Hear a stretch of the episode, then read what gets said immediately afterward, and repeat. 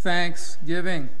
I titled the message, Give Thanks to the Lord, for He is Good, because that is the way Psalm 118, the psalm we'll be considering today, begins. It's a psalm of thanksgiving, and it's not just a psalm of thanksgiving, but in a, as a related theme, it's a song of rejoicing. The voice of rejoicing and salvation is in the tents of the righteous, verse 15 says. And it's a, it's a psalm of praise, verse 21. I will praise you, for you have answered me and have become my salvation. A very fitting theme to consider this evening. And the reason why they are called to give thanks, which we see is because of the mercy the loving kindness, the covenant love of our God, of their God and our God. So let's read this psalm together and then dig into it and see what the Lord has for us from this psalm this evening, Psalm 118. Oh, give thanks to the Lord, for he is good, for his mercy endures forever. Let Israel now say, His mercy endures forever. Let the house of Aaron now say, His mercy endures forever. Let those who fear the Lord now say, His mercy endures forever. I called on the Lord in distress. The Lord answered me and set me in a broad place. The Lord is on my side. I will not fear. What can man do to me? The Lord is for me among those who help me. Therefore, I shall see my desire on those who hate me. It is better to trust in the Lord than to put confidence in man. It is better to trust in the Lord than to put confidence in princes. All nations surrounded me, but in the name of the Lord I will destroy them. They surrounded me. Yes, they surrounded me, but in the name of the Lord I will destroy them. They surrounded me like bees. They were quenched like a fire of thorns. For in the name of the Lord I will destroy them. You pushed me violently that I might fall, but the Lord helped me. The Lord is my strength and song, and he has become my salvation. The voice of rejoicing and salvation is in the tents of the righteous. The right hand of the Lord does valiantly. The right hand of the Lord is exalted. The right hand of the Lord does valiantly. I shall not die, but live and declare the works of the Lord. The Lord has chastened me severely, but he has not given me over to death. Open to me the gates of righteousness. I will go through them, and I will praise the Lord. This is the gate of the Lord, through which the righteous shall enter. I will praise you, for you have answered me and have become my salvation. The stone which the builders rejected has become the chief cornerstone. This was the Lord's doing, and it is marvelous in our eyes. This is the day the Lord has made. We will rejoice and be glad in it. Save now, I pray, O Lord. O Lord, I pray, send now prosperity. Blessed is he who comes in the name of the Lord. We have blessed you from the house of the Lord. God is the Lord, and he has given us light. Bind the sacrifice with cords to the horns of the altar. You are my God, and I will praise you. You are my God, I will exalt you. Oh, give thanks to the Lord, for he is good, for his mercy endures forever. Now, as a psalm of thanksgiving, why would I pick this psalm to, to preach on? There are other psalms that also praise God. Many of them exalt the Lord our God in glorious ways and, and, and praise his name. There are several reasons, though, why this psalm is distinctive. Not, necess- not necessarily unique, but distinctive. The first one is that it's, this psalm is part of the a group of psalms called the Hallel Psalms, and most of you are probably familiar with that category. The Hallel means praise God. Well, of course, we say all of them praise God, but these, these became Psalms 113 to 118, technically known as Hallel Psalms. And they were Psalms that were sung in connection, in particular, with the Passover meal and also other Hebrew festivals. As people use these Psalms, the people of God use these Psalms to remember the great redemption of God from their slave masters in Egypt, that great event that t- typified the future for them, death and resurrection of the Lord Jesus Christ in providing ultimate salvation from our spiritual enemy, sin. And so, of course, these psalms, including this psalm, were the psalms that Jesus sang at that Last Supper, that Passover meal with his disciples. In Matthew 26 30 says that they got up when they sang a hymn, and they would have, that hymn would have either been this psalm or Psalms 115 to 118. This psalm was also possibly used and had a special place of, of in the worship of God, as we see in Ezra. In this passage in Ezra, the people have come back from exile and they're beginning to build the temple again. And it says in Ezra chapter 3 when the builders laid the foundation of the temple of the Lord, the priests stood in their apparel with trumpets, and the Levites, the sons of Asaph, with cymbals to praise the Lord, according to the ordinance of David, king of Israel. And they sang responsively, praising and giving thanks to the Lord. For he is good, for his mercy endures forever toward Israel. Then all the people shouted with a great shout when they praised the Lord, because the foundation of the house of the Lord was laid.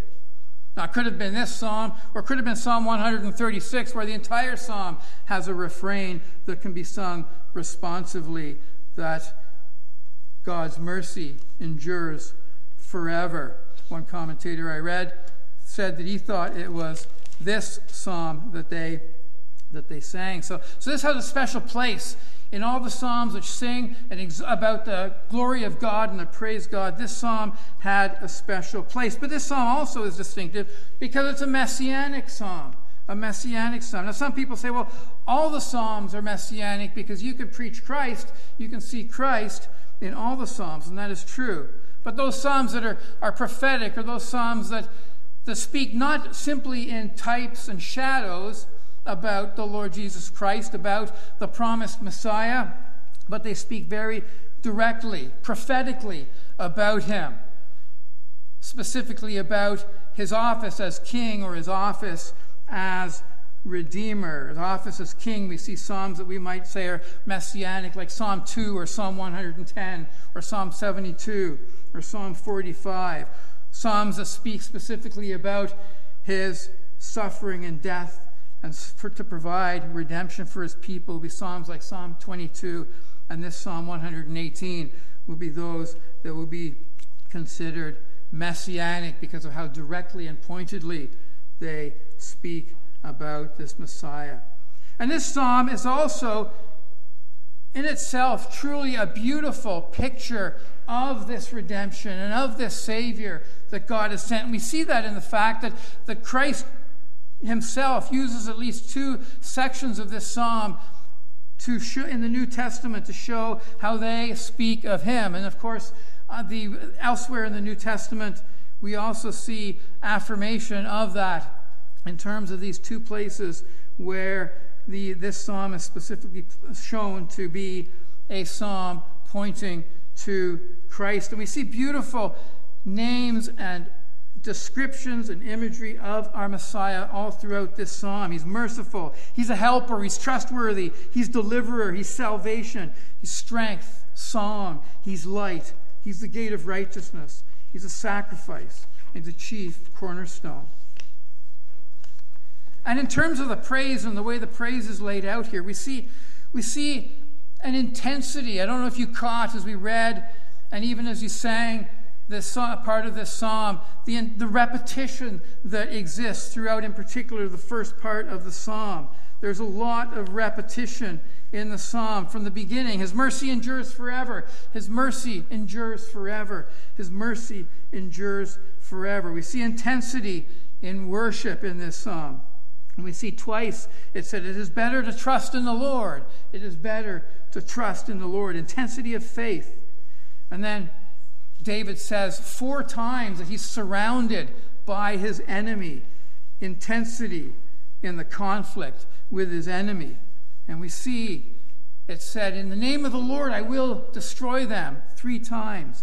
intensity again of faith, intensity of the, the felt need for God's deliverance, for some, some deliverance from this terrible plight. And then the right hand of the Lord, the right hand of the Lord, the right hand of the Lord, talking with intensity about God's deliverance when he's called upon to deliver them. And then another distinctive characteristic of this psalm is one which I talked about last time I was here and talked about Psalm 72. And for those of you that weren't familiar with, with that category of poetry and that concept, it was the idea that, that Psalm 72 was, was written as a chiasm in a chiastic structure. And this psalm also seems to be written in a chiastic structure. And so, to remind you what that means, it means that the psalm is written in such a way that the beginning and the end communicate the same theme and are tied together. And then the, the second and the second last sections of the psalm have a connection. And then the third and the third last section have a connection together in the psalm. And then, however many sections there are to the psalm. And then the purpose of the chiastic structure is to focus our minds and our hearts in on the central, the central component of that psalm. And so, if you pictured the psalm sort of as a oh, was a diamond or a tri- or, or, or, an arrow, an arrow. So it's getting closer and closer from the from the uh, first and the sec- first and the last, to the second and the second last, third to the third last, to, to, when, to the center of the psalm. You can picture it or diagram it like that.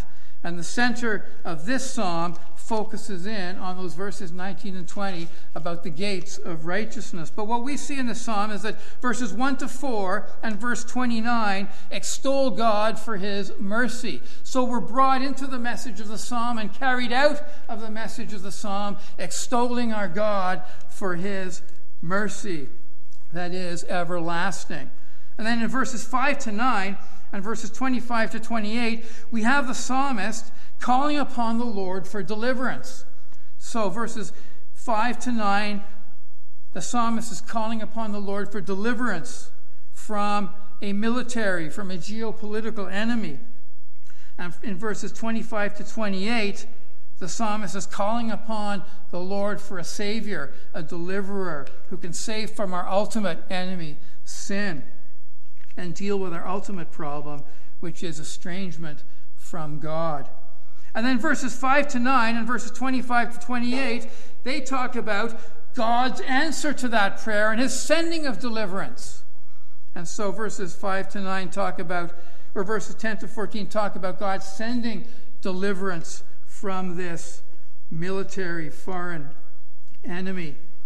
And verses 22 to 24 talk about the sending of a redeemer. And then verses 15 to 18 and verse 21 describe the thanksgiving and the rejoicing of God's people at God sending a deliverer. And then, as I said, we're introduced at the thematic center of the psalm to that theme of righteousness, which, of course, is central to, to the gospel. So it's a very simple outline, a very simple message in this psalm of praise and thanksgiving.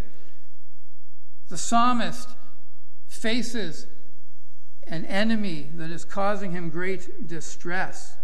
He cries out to God for deliverance, for a deliverer. God hears and answers, and the people rejoice. And then in the second half of this psalm, we see the same theme, but this time focused very directly and overtly on the need of salvation and God's promise of a Redeemer who would provide a way to God, a way back to God through his righteousness imputed to us, those who believe on him and repent of our sin. And so, of course, in doing another survey of a psalm, I'm not going to be drilling down deeply into every part of it.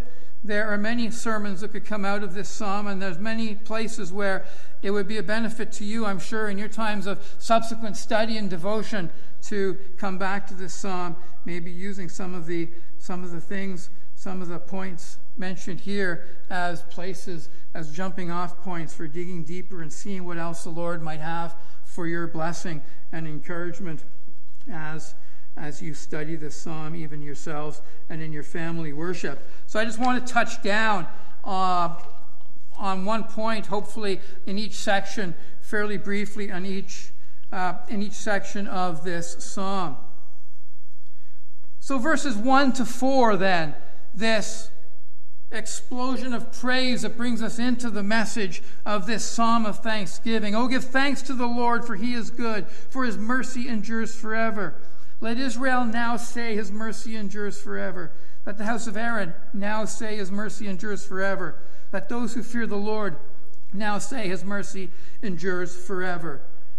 In that section, I just want to focus your attention this evening on the word now. Notice it says in verses 2, 3, and 4 now. Let Israel now say. Let the house of Aaron now say. Let those who fear the Lord now say. I don't know if you find it just as easy to give thanks to the Lord and to acknowledge that His mercy endures forever, regardless of your providences. If you're facing providences that you would call good providence and providence that you would call hard or bad providence, are you able to, in either one or the other, are you able to equally confidently, equally enthusiastically come before the Lord in those times and exalt Him and thank Him because His mercy endures forever, because He is a God who is good? Or do you find it easier to give thanks to God for His mercy during those providences, during those times, those circumstances that you would be able to characterize as good, as ones that you would choose for yourself, as ones that satisfy you. Well, this, this call for Israel and for the house of Aaron and for all those who fear the Lord, which would be each one here who's trusting in Christ, is to always be able to say his mercy endures forever, to always be able to thank God because his mercy endures forever, even if you have to do it by faith, and especially when you have to do it by faith, to be able to say now, not waiting until your providence, your situation, your circumstances get better, but now, being able to now say to God, You are good, your mercy endures forever, your covenant love endures forever. Then, if we move into the next section of the psalm, where the psalmist, who it's not controversial to say would be King David, is in a situation of distress. And he says right off the bat, I called on the Lord in distress. King David, I called on the Lord in distress. The Lord answered me and set me in a broad place. The Lord is on my side. I will not fear. What can man do to me? The Lord is for me among those who help me. Therefore, I shall see my desire on those who hate me. It is better to trust in the Lord than to put confidence in man. It is better to trust in the Lord than to put confidence in princes. And we learn later on in verse 10, the next verse, that it's nations. The situation is that nations have surrounded him. This is a military distress. This is a military problem. This is war. This is conflict. This is what we might call geopolitical situation in our, in our, in our terminology, or a matter of international relations and nations going to war against each other. And God's people find themselves surrounded. And so, David, as king, is in distress. This is a distressful situation. It's one which does not look good for the people of God, does not look like one that they can escape from. And so he calls upon God in his distress. And we note in verses 8 to 9 that he says, It is better to trust in the Lord than to put confidence in man. It is better to trust in the Lord than to put confidence in princes. He doesn't say it's better to trust in the Lord, then if the Lord doesn't come through according to our timing, well, then, then we can go and, uh, and, and, put our confidence in, in, some other strategy that we've come up with ourselves, or in some, put our confidence in somebody else, or in some other idea. It's better to trust in the Lord at first, and then if the Lord doesn't answer our prayers the way we want, then we can put confidence in our princes. No, it is better to trust in the Lord than to put confidence in man.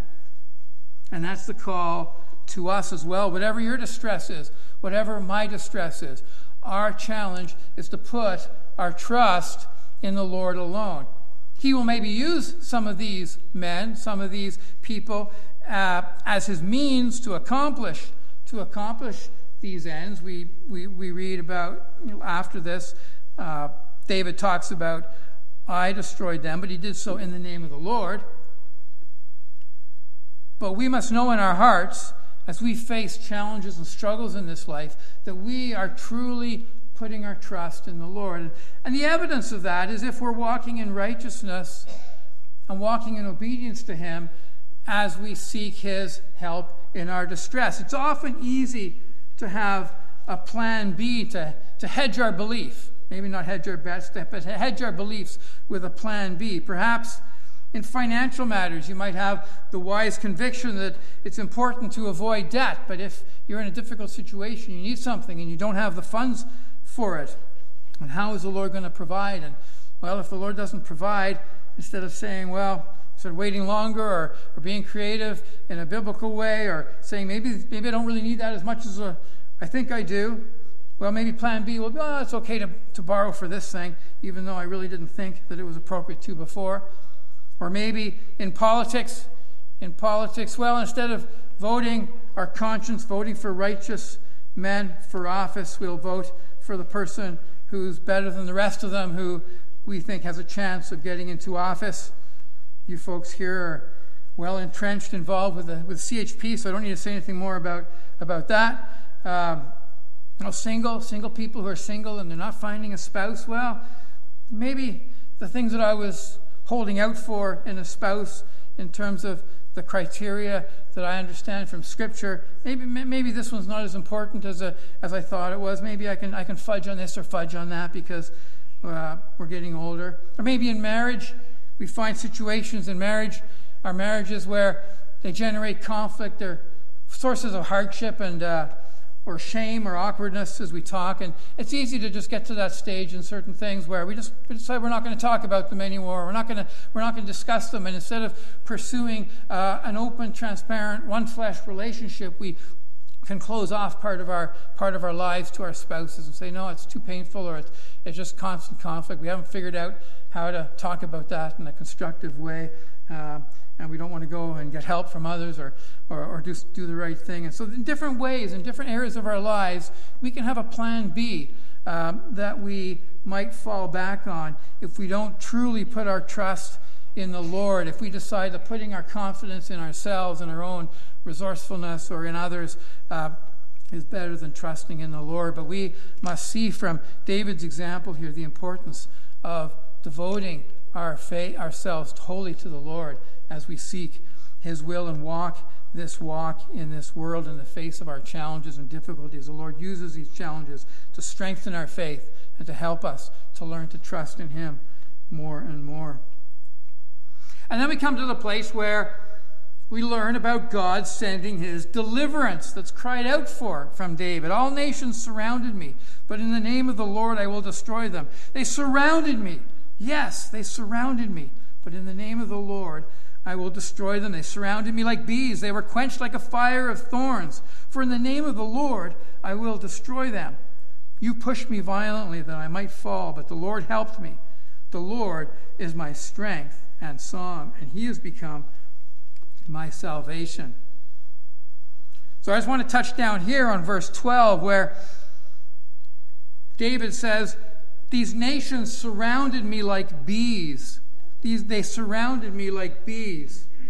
Calvin makes a, the point helpfully, uh, John Calvin, in, in his commentary. He says, Bees, their outrageous fury is set forth. Okay, the, the nation's outrageous fury is set forth by David in comparing them to bees, which, though not possessed of much strength, are very fierce, and when in their insensate fury they attack a person, they occasion no little fear.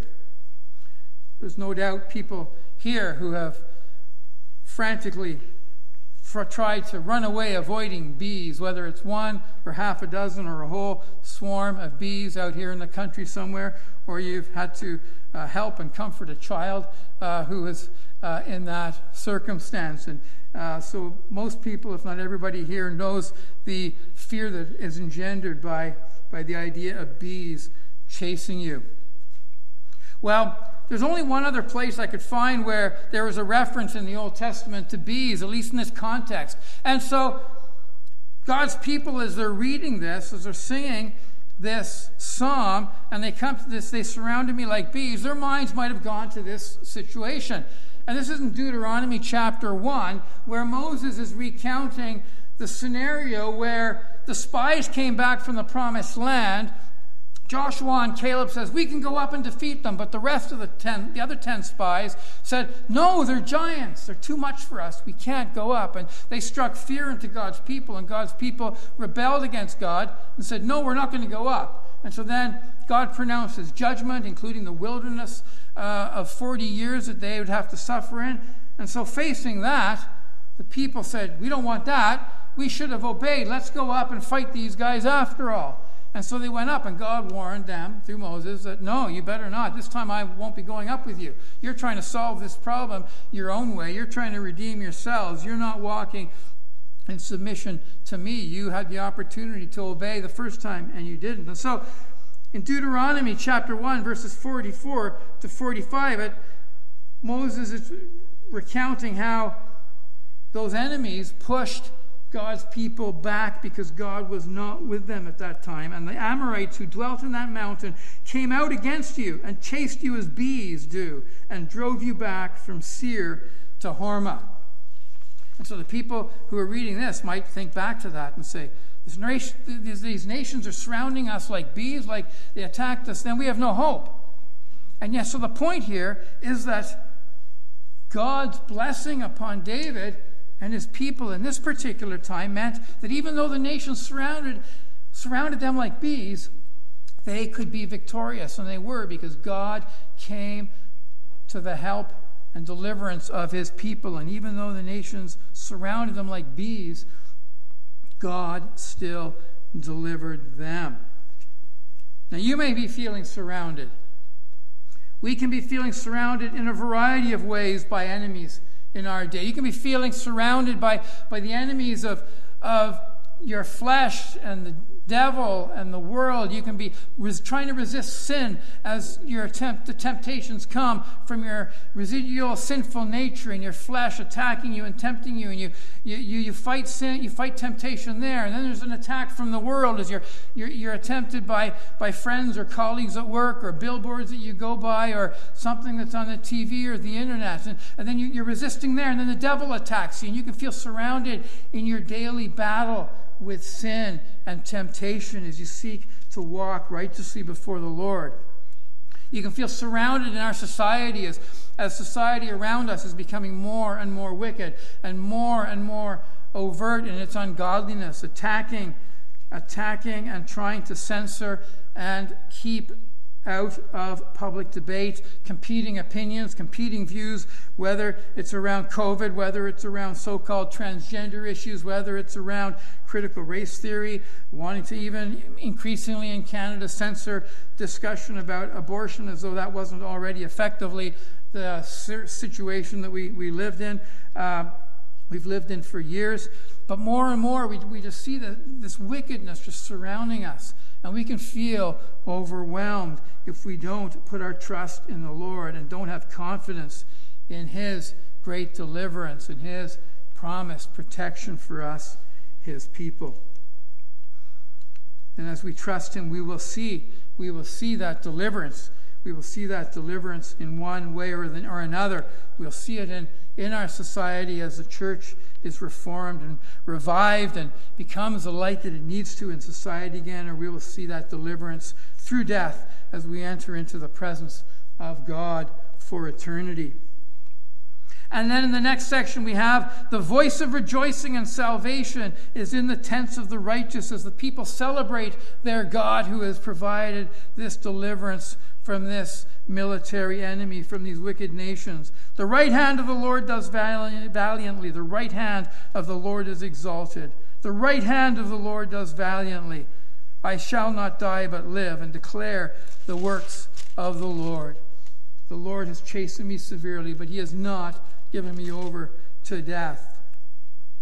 So the gratitude is put in the right place.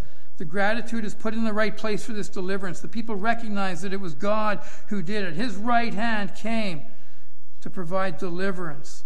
And so they are rejoicing. And the voice of rejoicing and salvation is in the tents of the righteousness. That's not a picture of, of people quietly bowing their, bowing their heads and folding their hands in a quiet prayer of thanksgiving in the pew. That's the voice of celebration and thanksgiving in the tents, dancing and singing, celebrating their God for his great victory over this enemy when they thought that all hope was lost.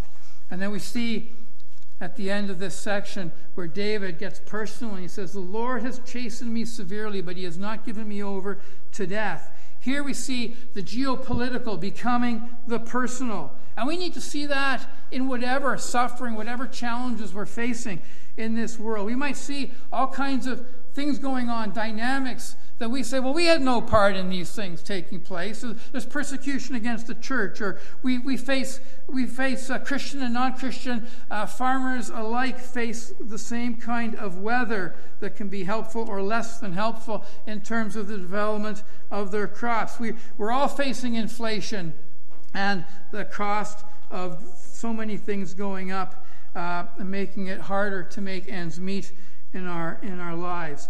But when, even when these big trends and dynamics are taking place, we're not as Christians just to respond to them at that level, but we need to realize that God, through these things, is also working personally in the lives of all people. And Paul or David saw that here. He saw that even though this was a military battle, a military problem that impacted all of Israel, and he saw, he understood that they were receiving the blessing of God as God's righteous people, he nevertheless saw that there was something for him to learn personally in this. And so he said, The Lord has chastened me severely, but he has not given me over to death. David, as the king, was experiencing God's personal chastening even in the midst of this geopolitical conflict. Spurgeon well says about this passage chastisement is sent to keep successful saints humble to make them tender towards others, and to enable them to bear the high honors which their heavenly friend puts upon them. Or Calvin, the main thing in adversity is to know that we are laid low by the hand of God, and that this is the way which he takes to prove our allegiance, to arouse us from our torpidity or laziness, to crucify our old man, to purge us from our filthiness, to bring us into submission and subjection to God, and to excite us to meditate on the heavenly life.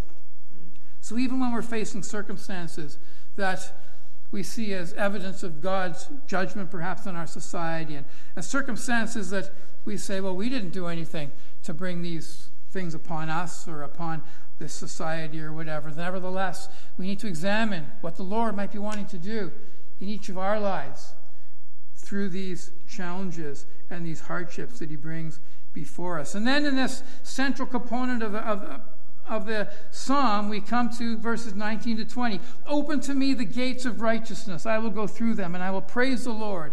This is the gate of the Lord through which the righteous shall enter. And we remember that in that day that David, the day that David lived, that often military victory was seen as evidence of the God's favor on the victor and the God's declaration of righteousness in the cause of the victor. And we know that there's no true gods behind these false gods, but we know that when God came to the defense of his people, he was coming to the defense of his people to express his blessing, to fulfill his promise, his covenant promise of protection, because ultimately, even in their sin, they were a set apart, holy people, set apart by God for himself, and there was always a remnant that he was preserving among those people. And so there we see in this illustration of God's great delivering work in the lives of his people, we see this illustration of, of David crying out to God for deliverance, of, Dave, of God responding with deliverance, and the people celebrating their God for that deliverance. And then we see the same thing, the same message, but even more significantly in the second half of the psalm as we see the picture of our Lord and Savior Jesus Christ given to us very vividly. And so let's look at that. And because of the chiastic structure, we kind of have to look, look at it backwards. First, we have to look at verses 25 to 28. This is where the psalmist is crying out to God for a Savior. Save now, I pray, O Lord.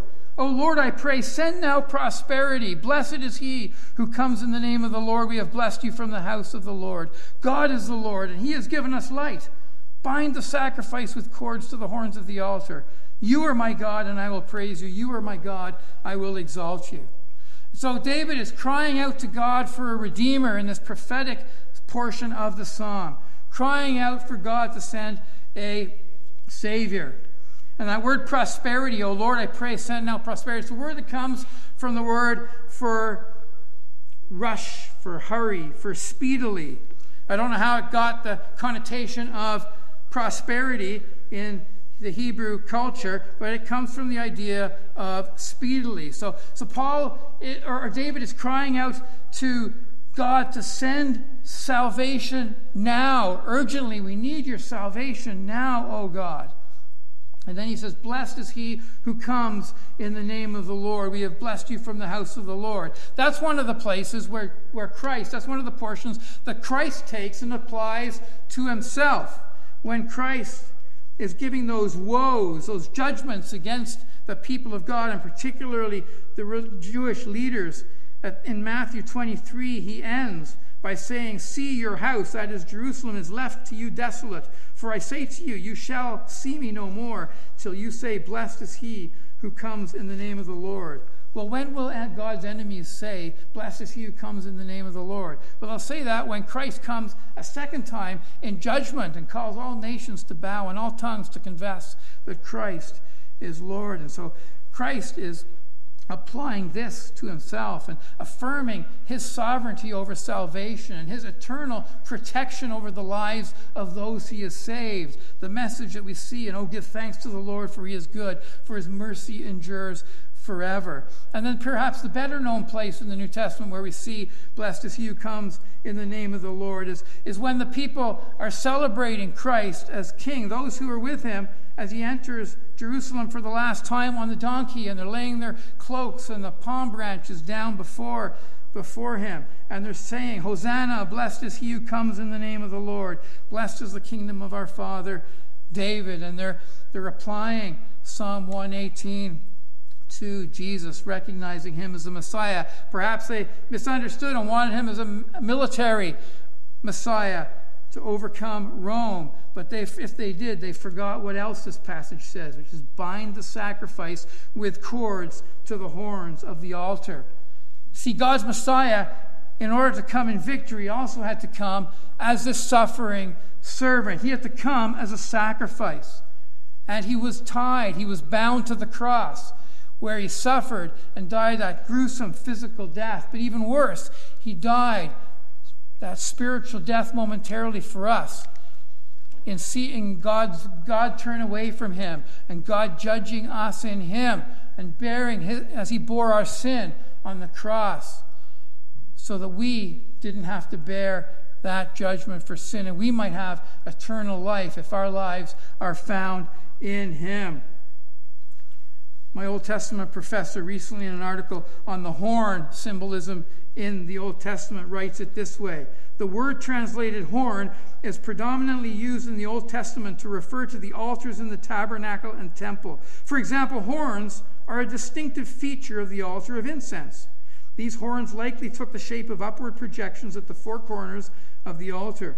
God commanded that the high priest shall make atonement on its horns once a year, which took place on the Day of Atonement when the blood of a bull and a goat was put on the horns of the altar all around.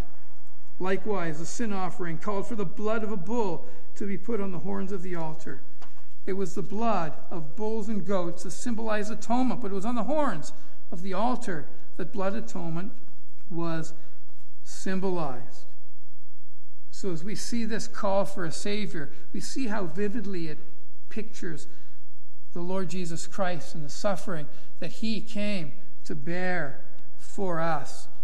So the question comes to each one of us here Have you trusted in the Lord Jesus Christ? Have you, have you personally repented of your sin? Have you put your faith in Christ for your salvation, this one who bore the sins of his people on this cross, whose, whose blood was shed when he was bound to the horns of the altar as a sacrifice for our sin?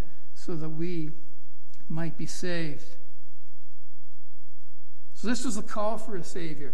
And then in verses 22 to 24, we read of God providing this Redeemer. The stone which the builders rejected has become the chief cornerstone. This was the Lord's doing. It is marvelous in our eyes. This is the day the Lord has made. We will rejoice and be glad in it. So there's that language of the chief cornerstone. And we know that Christ took that language and applied it to himself. In Mark chapter 12, verses 9 to 11, after he's given the parable of the tenants, where he's judging the, the Jewish leaders for their wickedness, he says, Therefore, what will the owner of the vineyard do? He will come and destroy the vine dressers and give the vine vineyard to others. These religious leaders would not have the last word, God would. And God's last word was that he would send a redeemer. Have you not even read the scripture? The stone which the builders rejected has become the chief cornerstone. This was the Lord's doing, and it is marvelous in our eyes. And of course, the, the apostles, Peter and Paul, re, reaffirmed this imagery, this, this symbolism of Christ. And, and Peter, in his, in his sermon in Acts 4, talks about Christ as the chief cornerstone. And Peter also, in his letter, one of his letters, 1 Peter, makes reference to Christ as the cornerstone, as does Paul in Ephesians chapter 2. And there they talk just about, not just about Christ as a cornerstone, but the cornerstone of what? Well, a building. A building of what? A building, as Peter puts it, of living stones. And one description of these living stones this building was that it would be a holy priesthood. And one of the descriptions that Paul gives is that it would be a holy temple. And that's, of course, important as we, as we come near to the end of our consideration of this psalm on verses 19 to 20. But before that, we then get to the, the statement of thanksgiving. Psalm, or verse 21 I will praise you, for you have answered me and have become my salvation. So David cried out for a Savior prophetically here for God's people. God promised, God promised the Savior and affirms this promise in the chief cornerstone. And the people exalt God and thank God for the provision of this Savior, this promise to the line of David, this promise that someone, a Savior, a Redeemer, a King, would sit on the throne of David for eternity. And then we come again to the central component of this psalm. Open to me the gates of righteousness. I will go through them, and I will praise the Lord. This is the gate of the Lord through which the righteous shall enter. So, why is that significant as we speak about the salvation the Lord has provided? Well, because righteousness is central to this message of the gospel. Righteousness is central to the gospel message. There is no gospel without righteousness. It's not our righteousness, but it's somebody else's righteousness. It's the righteousness of Jesus Christ.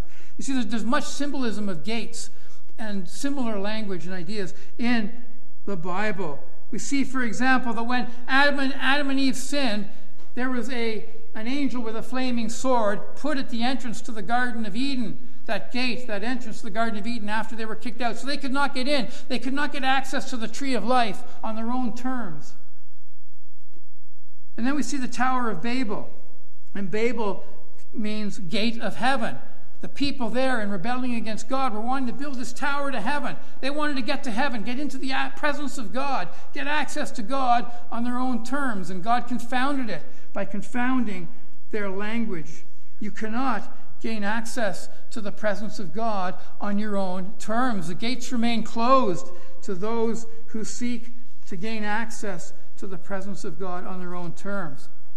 The presence of God can only be accessed by those who are perfectly righteous because God cannot look upon sin. And so the only ones who can enter through the gates of righteousness are those who can enter through covered in the righteousness of Christ. Christ is the gate. Christ is the gate of righteousness that opens the way for us into God's presence. You must be clothed in the righteousness of Christ. And so we see at the end of our Bibles in Revelation chapter 22. We saw near the beginning that when Adam and Eve sinned, access to the tree of life in the Garden of Eden was blocked to them. The gate was blocked by the angel with the fiery sword. But through Christ, as those who walk in righteousness, as those who seek after righteousness, because we have been made the righteousness of Christ, Revelation 22 14 tells us, Blessed are those who do his commandments, that they may have the right to the tree of life and may enter through what? Through the gates into the city. And so it's such a wonderful testimony in this psalm to God's Savior and to God's salvation. God's people, as we see, and us with them, are compelled to com- are compelled to proclaim. Oh, give thanks to the Lord, for he is good, for his mercy endures forever.